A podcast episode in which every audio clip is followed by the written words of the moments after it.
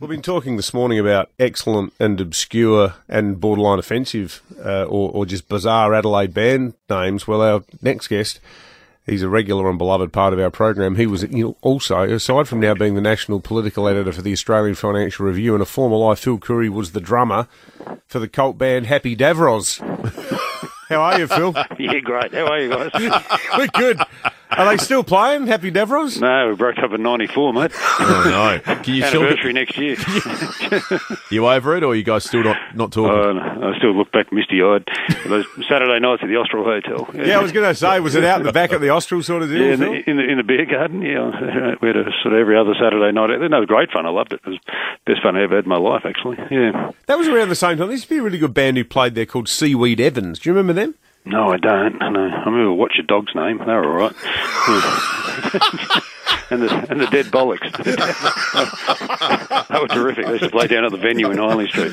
Not to be missed. The Dead They used to Bollocks. tie their they used to tie their lead singer to a chocolate wheel and spin him around and throw and throw lettuces at him from Caruso's fruit and nut barn of Jetty Road, Glenelg. It was a it was a bizarre night, but they were good musicians. That sounds unreal. Yeah, Yeah, anyway. totally like my cup of tea. More fun than the Senate. That's right.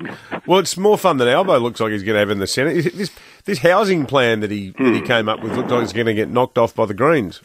Uh, well, at this stage, yeah. I mean, so so you know, it, it- we're sort of in this mentality where there's just a limit, limitless supply of money. So every time the government puts something up to try and fix a problem, the Greens and the Independents go, "That's not enough. We need billions more." You know, as if it's just you just grab it off the shelf. So Albanese went to the election with a plan to, try and build some affordable housing, and what they were going to do is put ten billion dollars and invest it with the Future Fund, and then the future, and then the, earnings from that fund would be used on an annual basis to build, you know, build rental homes and things like that um, and social housing. But uh, you know, even if the uh, future fund gets a decent rate of return, it's only going to be about 500 million a year, which will build you a few homes. But you know, the Greens actually want to build a million homes in 20 years, so they they reckon the states and the Commonwealth should be putting in five billion a year every year, uh, which is just ludicrous. And the um, the uh, Parliamentary Budget Office, they're the sort of independent assessors who cost policies, and they did it for the Greens, and they just said, look, it's just so implausible. I mean, technically, you know, even if you could do it, Shouldn't um, these things be demand driven by the market, though? I mean, the, the idea Well- that the government is meant to be. I mean, the government's got a huge role to play in terms of making land available, but to actually go the next step of being responsible for building homes seems to be something you should leave more to the Kadjamadios of the world than Albo. Yeah, oh, look, to a point, Dave. I mean, the Kadjamadias will build homes for, you know, you and me, but there's, there's, a, there's a big need for social housing, you know, um, affordable housing, and it's just not being met by the market, you know, so governments are more, it's actually point. more, it's more, it's more the responsibility of state governments than the federal government, to be honest. Uh, but it's, um, it's, um, it's just you know it's just uh, one of the, the way we are these days. Everyone wants the government to do everything, and so you know what Albanese's prom- proposing won't solve solve the whole problem, but it'll help. You know, um, and the states have to help too. But what the Greens want is just this sort of nuclear option where the, you know, the taxpayer pays for everything. So it it's just. Um, it's just it just is what it is. I mean, uh, I don't think the government's going to bow to it because what the Greens are demanding is is impossible. But it's not just the Greens, Lambie and Pocock, whose support they also need. They're also saying it's not it's inadequate. So they'll either have to stump up more or just just not pass it. I think. And so that's one of the four bills they need to get through the Parliament this this this fortnight. They'll get the one through today, which will set up the referendum. You know, on the voice. Um, the machinery bill, but then there's a couple of others. The, the other one's a climate change bill. You know, they're struggling with.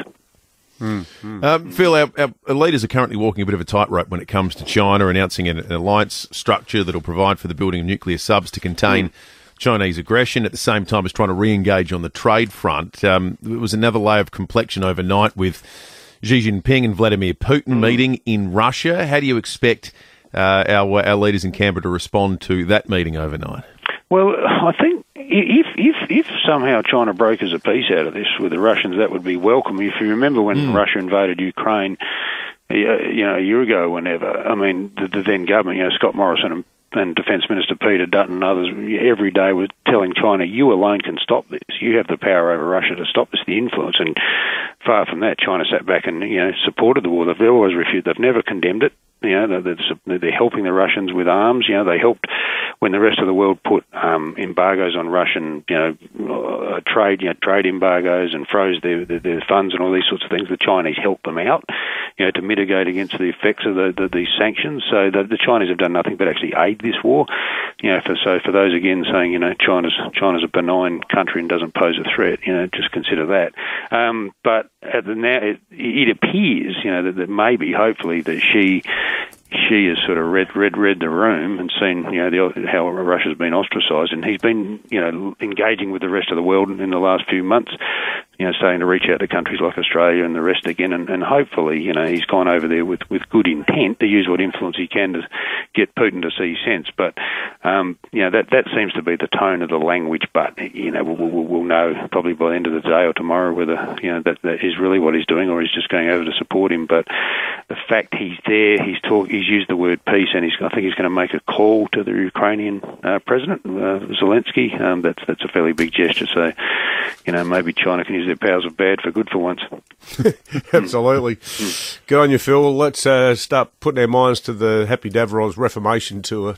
Okay. 2024 anniversary. Good on you, mate. Phil, Phil Coorey from the Australian Financial Review.